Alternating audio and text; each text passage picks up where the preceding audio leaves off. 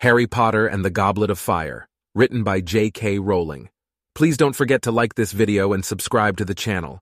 You can also support the channel and watch my content ad-free for as little as a dollar by joining my Patreon. The link is down below in the description. Thank you, and happy listening. Chapter 7 Bagman and Crouch Harry disentangled himself from Ron and got to his feet. They had arrived on what appeared to be a deserted stretch of misty moor. In front of them was a pair of tired and grumpy-looking wizards, one of whom was holding a large gold watch, the other a thick roll of parchment and a quill. Both were dressed as muggles, though very inexpertly. The man with the watch wore a tweed suit with thigh-length galoshes, his colleague, a kilt and a poncho. Morning, Basil, said Mr. Weasley, picking up the boot and handing it to the kilted wizard who threw it into a large box of used portkeys beside him. Harry could see an old newspaper, an empty drinks can, and a punctured football. Hello there, Arthur, said Basil wearily. Not on duty, eh? It's all right for some. We've been here all night. You'd better get out of the way. We've got a big party coming in from the Black Forest at 5.15. Hang on, I'll find your campsite. Weasley. Weasley. He consulted his parchment list. About a quarter of a mile's walk over there. First field you come to. Site manager's called Mr. Roberts. Diggory. Second field. Ask for Mr. Payne. Thanks, Basil, said Mr. Weasley, and he beckoned everyone to follow him. They set off across the deserted moor, unable to make out much through the mist. After about twenty minutes, a small stone cottage next to a gate swam into view. Beyond it, Harry could just make out the ghostly shapes of hundreds and hundreds of tents, rising up the gentle slope of a large field toward a dark wood on the horizon. They said goodbye to the Diggories and approached the cottage door. A man was standing in the doorway, looking out at the tents. Harry knew at a glance that this was the only real muggle for several acres. When he heard their footsteps, he turned his head to look at them. Morning, said Mr. Weasley brightly. Morning, said the muggle. Would you be Mr. Roberts? Aye, I would, said Mr. Roberts. And who are you? Weasley, two tents, booked a couple of days ago? Aye, said Mr. Roberts, consulting a list tacked to the door. You've got a space up by the wood there, just the one night? That's it, said Mr. Weasley. You'll be paying now, then? said Mr. Roberts. Ah, right, certainly, said Mr. Weasley. He retreated a short distance from the cottage and beckoned Harry toward him. Help me, Harry, he muttered, pulling a roll of muggle money from his pocket and starting to peel the notes apart. This one's a, a, a ten? Ah, yes. I see the little number on it now. So this is a five? A twenty, Harry corrected him in an undertone, uncomfortably aware of Mr. Roberts trying to catch every word.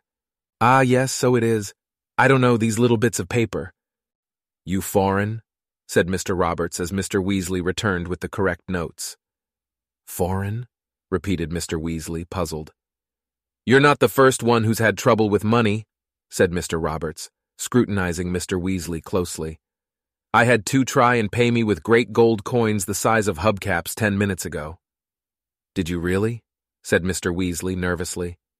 Mr. Roberts rummaged around in a tin for some change. Never been this crowded, he said suddenly, looking out over the misty field again. Hundreds of pre-bookings, People usually just turn up. Is that right? said Mr. Weasley, his hand held out for his change, but Mr. Roberts didn't give it to him. Aye, he said thoughtfully. People from all over. Loads of foreigners. And not just foreigners. Weirdos, you know? There's a bloke walking round in a kilt and a poncho. Shouldn't he? said Mr. Weasley anxiously. It's like some sort of, I don't know, like some sort of rally, said Mr. Roberts. They all seemed to know each other, like a big party. At that moment, a wizard in plus fours appeared out of thin air next to Mr. Roberts's front door. Obliviate, he said sharply, pointing his wand at Mr. Roberts. Instantly, Mr. Roberts's eyes slid out of focus, his brows unknitted, and a look of dreamy unconcern fell over his face. Harry recognized the symptoms of one who had just had his memory modified. A map of the campsite for you, Mr. Roberts said placidly to Mr. Weasley. And your change. Thanks very much, said Mr. Weasley. The wizard in plus fours accompanied them toward the gate to the campsite. He looked exhausted. His chin was blue with stubble, and there were deep purple shadows under his eyes. Once out of earshot of Mr. Roberts, he muttered to Mr. Weasley, Been having a lot of trouble with him. Needs a memory charm ten times a day to keep him happy. And Ludo Bagman's not helping. Trotting around talking about bludgers and quaffles at the top of his voice, not a worry about anti-muggle security. Blimey, I'll be glad when this is over. See you later, Arthur. He disapparated. I thought Mr. Bagman was head of magical games and sports, said Ginny, looking surprised. He should know better than to talk about bludgers near muggles, shouldn't he? He should, said Mr. Weasley, smiling, and leading them through the gates into the campsite. But Ludo's always been a bit, well, lax about security. You couldn't wish for a more enthusiastic head of the sports department, though. He played Quidditch for England himself, you know, and he was the best beater the Wimbourne Wasps ever had. They trudged up the misty field between long rows of tents. Most looked almost ordinary. Their owners had clearly tried to make them as muggle like as possible, but had slipped up by adding chimneys or bell pulls or weather vanes. However, here and there was a tent so obviously magical that Harry could hardly be surprised that Mr. Roberts was getting suspicious. Halfway up the field stood an extravagant confection of striped silk, like a miniature palace, with several live peacocks tethered at the entrance. A little farther on, they passed a tent that had three floors and several turrets, and a short way beyond that was a tent that had a front garden attached, complete with bird bath, sundial, and fountain. Always the same, said Mr. Weasley, smiling. We can't resist showing off when we get together. Ah, here we are. Look, this is us. They had reached the very edge of the wood at the top of the field, and here was an empty space, with a small sign hammered into the ground that read, Weasley. Couldn't have a better spot, said Mr. Weasley happily. The field is just on the other side of the wood there. We're as close as we could be. He hoisted his backpack from his shoulders. Right, he said excitedly. No magic allowed, strictly speaking, not when we're out in these numbers on Muggle land. We'll be putting these tents up by hand. Shouldn't be too difficult. Muggles do it all the time. Here, Harry, where do you reckon we should start? Harry had never been camping in his life. The Dursleys had never taken him on any kind of holiday, preferring to leave him with Mrs. Figg, an old neighbor. However, he and Hermione worked out where most of the poles and pegs should go, and though Mr. Weasley was more of a hindrance than a help, because he got thoroughly overexcited when it came to using the mallet, they finally managed to erect a pair of shabby two-man tents. All of them stood back to admire their handiwork. Nobody looking at these tents would guess they belonged to wizards, Harry thought. But the trouble was that once Bill, Charlie, and Percy arrived, they would be a party of ten. Hermione seemed to have spotted this problem too. She gave Harry a quizzical look as Mr. Weasley dropped to his hands and knees and entered the first tent. We'll be a bit cramped, he called, but I think we'll all squeeze in. Come and have a look. Harry bent down, ducked under the tent flap, and felt his jaw drop. He had walked into what looked like an old-fashioned three-room flat, complete with bathroom and kitchen. Oddly enough, it was furnished in exactly the same sort of style as Mrs. Figg's house. There were crocheted covers on the mismatched chairs, and a strong smell of cats. Well, it's not for long, said Mr. Weasley, mopping his bald patch with a handkerchief and peering in at the four bunk beds that stood in the bedroom. I borrowed this from Perkins at the office. Doesn't camp much anymore, poor fellow, he's got lumbago. He picked up the dusty kettle and peered inside it. We'll need water. There's a tap marked on this map the muggle gave us, said Ron, who had followed Harry inside the tent and seemed completely unimpressed by its extraordinary inner proportions. It's on the other side of the field. Well, why don't you, Harry, and Hermione go and get us some water then? Mr. Weasley handed over the kettle and a couple of saucepans. And the rest of us will get some wood for a fire. But we've got an oven, said Ron. Why can't we just... Ron, anti-muggle security, said Mr. Weasley, his face shining with anticipation. When real muggles camp, they cook on fires outdoors. I've seen them at it. After a quick tour of the girls' tent, which was slightly smaller than the boys', though without the smell of cats, Harry, Ron, and Hermione set off across the campsite with the kettle and saucepans. Now, with the sun newly risen and the mist lifting, they could see the city of tents that stretched in every direction. They made their way slowly through the rows, staring eagerly around. It was only just dawning on Harry how many witches and wizards there must be in the world. He had never really thought much about those in other countries. Their fellow campers were starting to wake up. First to stir were the families with small children. Harry had never seen witches and wizards this young before. A tiny boy no older than two was crouched outside a large pyramid-shaped tent, holding a wand and poking happily at a slug in the grass, which was swelling slowly to the size of a salami.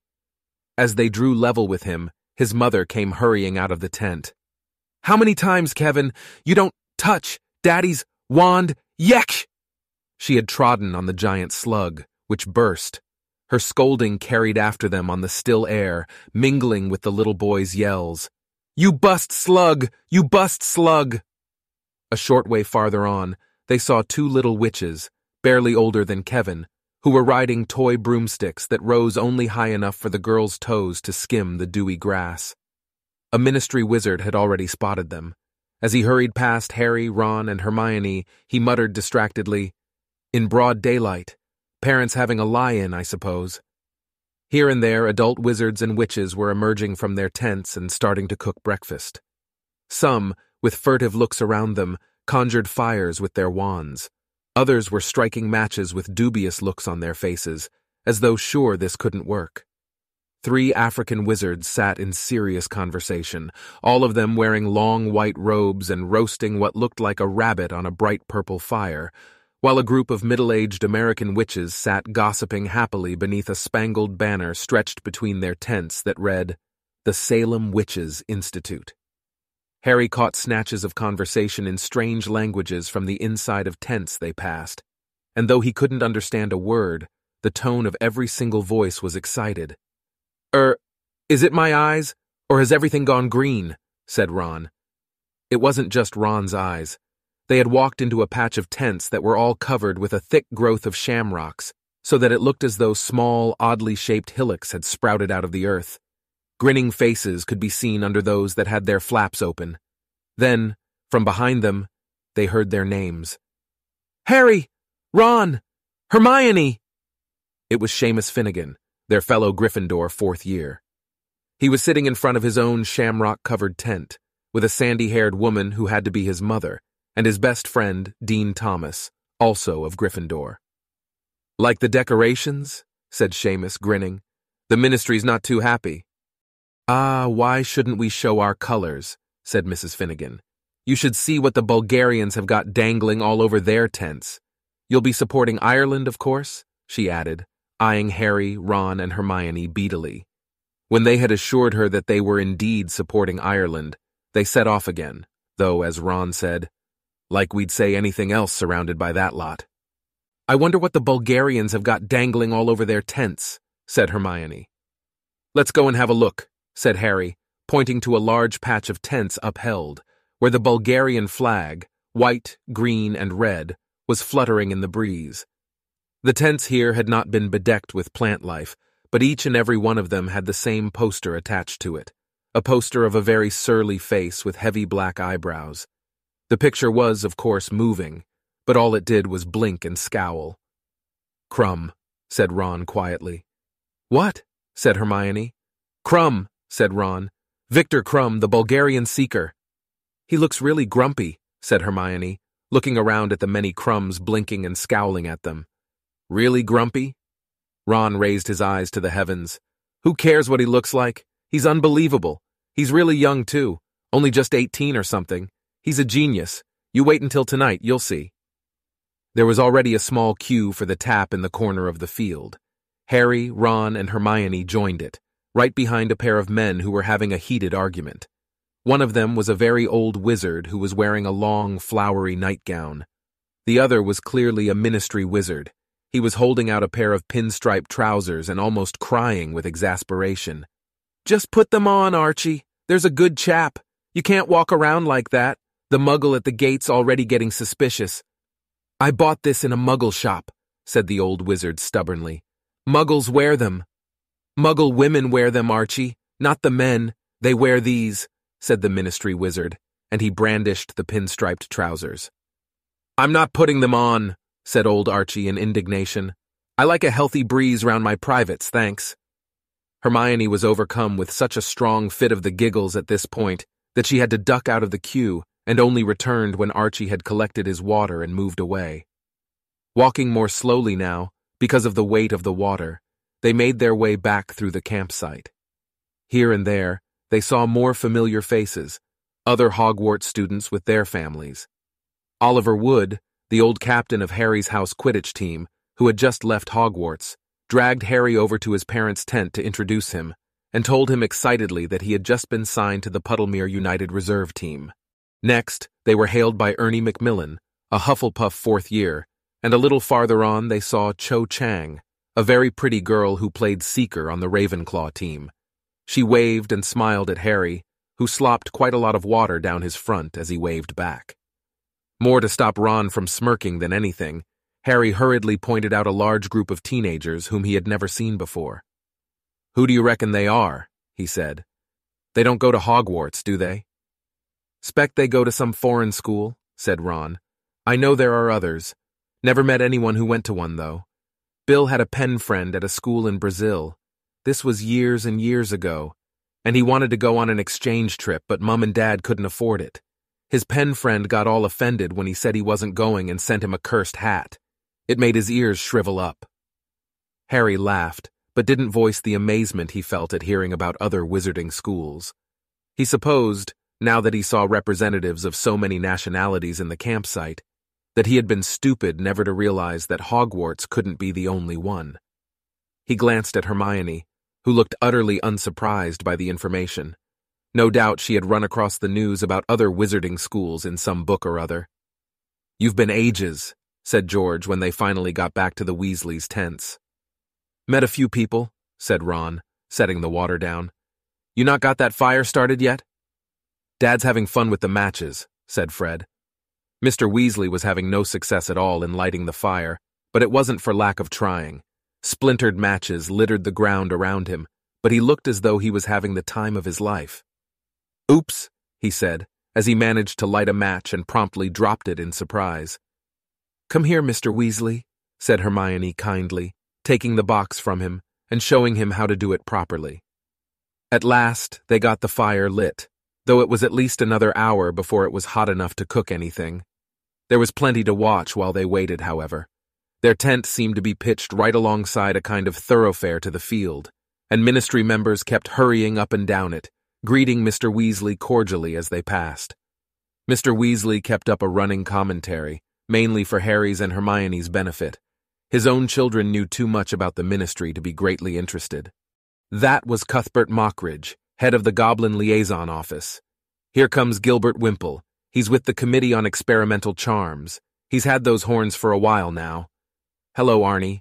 Arnold Peasgood. He's an Obliviator, member of the Accidental Magic Reversal Squad, you know. And that's Bode and Croaker. They're unspeakables. They're what? From the Department of Mysteries, top secret. No idea what they get up to. At last, the fire was ready, and they had just started cooking eggs and sausages when Bill, Charlie, and Percy came strolling out of the woods toward them. Just apparated, Dad, said Percy loudly. Ah, excellent! Lunch! They were halfway through their plates of eggs and sausages when Mr. Weasley jumped to his feet, waving and grinning at a man who was striding toward them. Aha! he said. The man of the moment! Ludo! Ludo Bagman was easily the most noticeable person Harry had seen so far, even including old Archie in his flowered nightdress. He was wearing long Quidditch robes in thick horizontal stripes of bright yellow and black. An enormous picture of a wasp was splashed across his chest. He had the look of a powerfully built man gone slightly to seed. The robes were stretched tightly across a large belly he surely had not had in the days when he had played Quidditch for England. His nose was squashed, probably broken by a stray bludger, Harry thought. But his round blue eyes, short blonde hair, and rosy complexion made him look like a very overgrown schoolboy. Ahoy there! Bagman called happily. He was walking as though he had springs attached to the balls of his feet, and was plainly in a state of wild excitement. Arthur, old man, he puffed as he reached the campfire. What a day, eh? What a day. Could we have asked for more perfect weather? A cloudless night coming, and hardly a hiccup in the arrangements. Not much for me to do.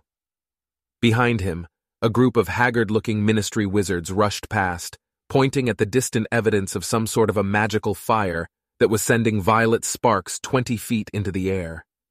Percy hurried forward with his hand outstretched. Apparently, his disapproval of the way Ludo Bagman ran his department did not prevent him from wanting to make a good impression. Ah, yes, said Mr. Weasley, grinning. This is my son Percy. He's just started at the ministry. And this is Fred. No, George, sorry, that's Fred. Bill, Charlie, Ron, my daughter Ginny, and Ron's friends, Hermione Granger and Harry Potter. Bagman did the smallest of double takes when he heard Harry's name, and his eyes performed the familiar flick upward to the scar on Harry's forehead. Everyone, Mr. Weasley continued, this is Ludo Bagman. You know who he is. It's thanks to him we've got such good tickets. Bagman beamed and waved his hand as if to say it had been nothing. Fancy a flutter on the match, Arthur? he said eagerly, jingling what seemed to be a large amount of gold in the pockets of his yellow and black robes. I've already got Roddy Pontner betting me Bulgaria will score first.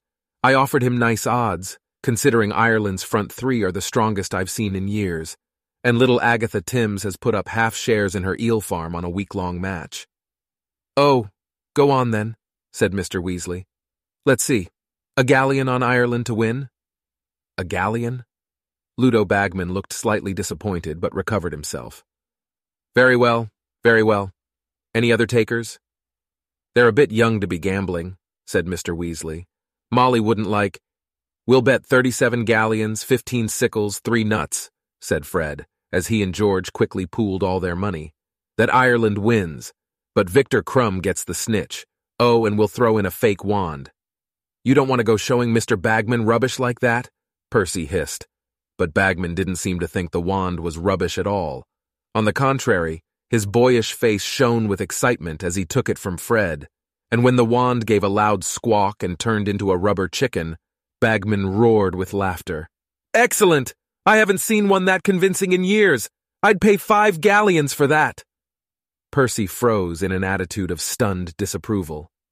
Boys, said Mr. Weasley under his breath, I don't want you betting. That's all your savings. Your mother. Don't be a spoil sport, Arthur, boomed Ludo Bagman, rattling his pockets excitedly.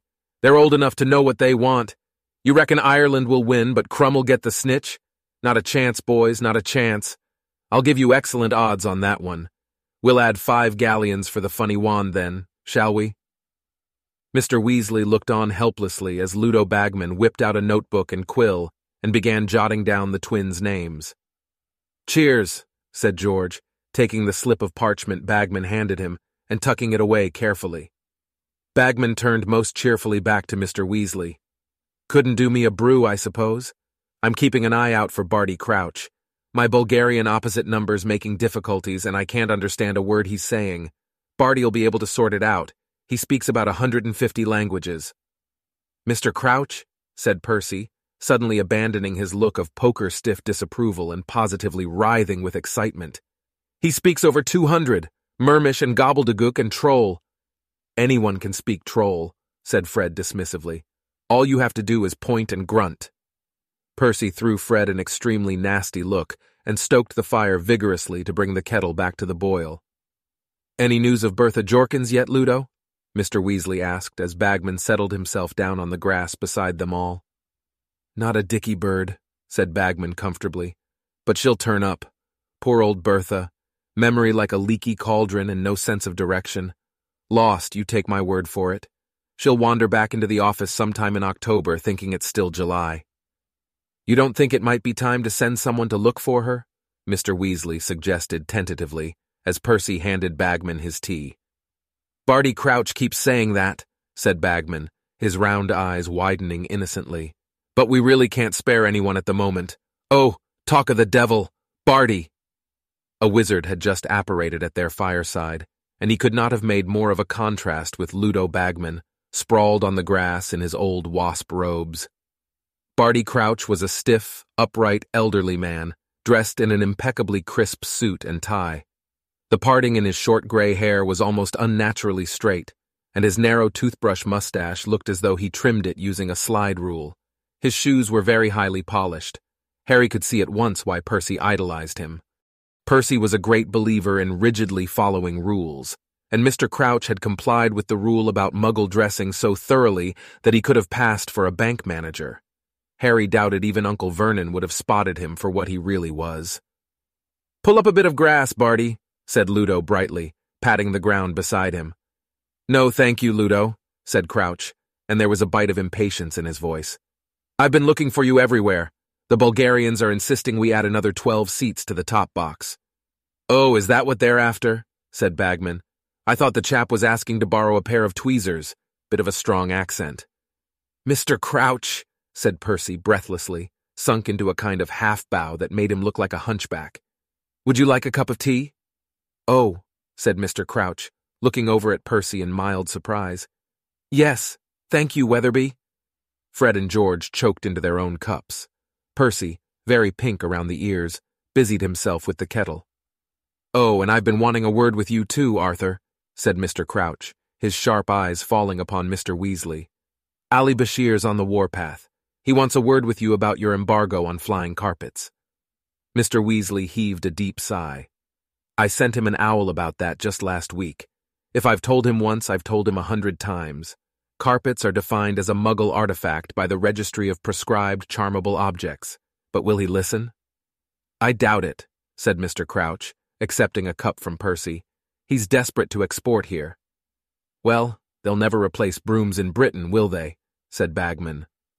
Ali thinks there's a niche in the market for a family vehicle, said Mr. Crouch. I remember my grandfather had an Axminster that could seat twelve, but that was before carpets were banned, of course. He spoke as though he wanted to leave nobody in any doubt that all his ancestors had abided strictly by the law.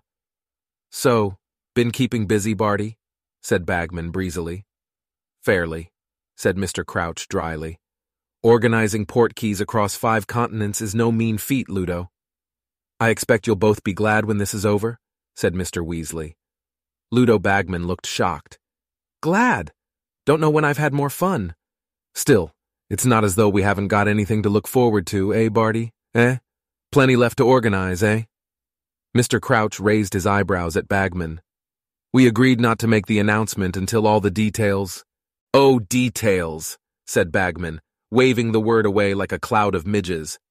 They've signed, haven't they? They've agreed, haven't they? I bet you anything these kids'll know soon enough anyway. I mean, it's happening at Hogwarts.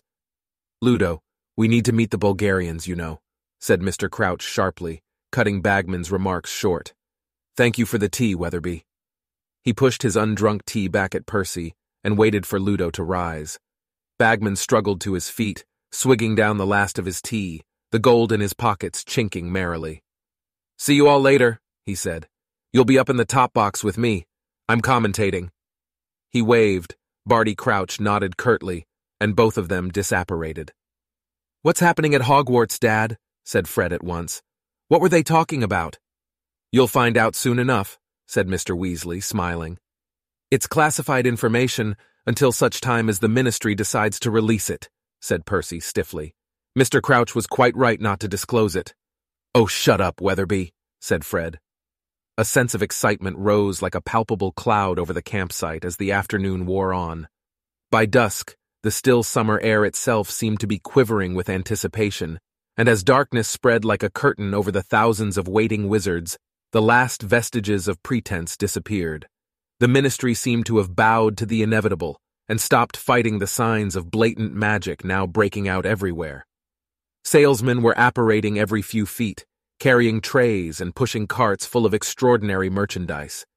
There were luminous rosettes, green for Ireland, red for Bulgaria, which were squealing the names of the players, pointed green hats bedecked with dancing shamrocks, Bulgarian scarves adorned with lions that really roared, flags from both countries that played their national anthems as they were waved. There were tiny models of firebolts that really flew, and collectible figures of famous players, which strolled across the palm of your hand, preening themselves.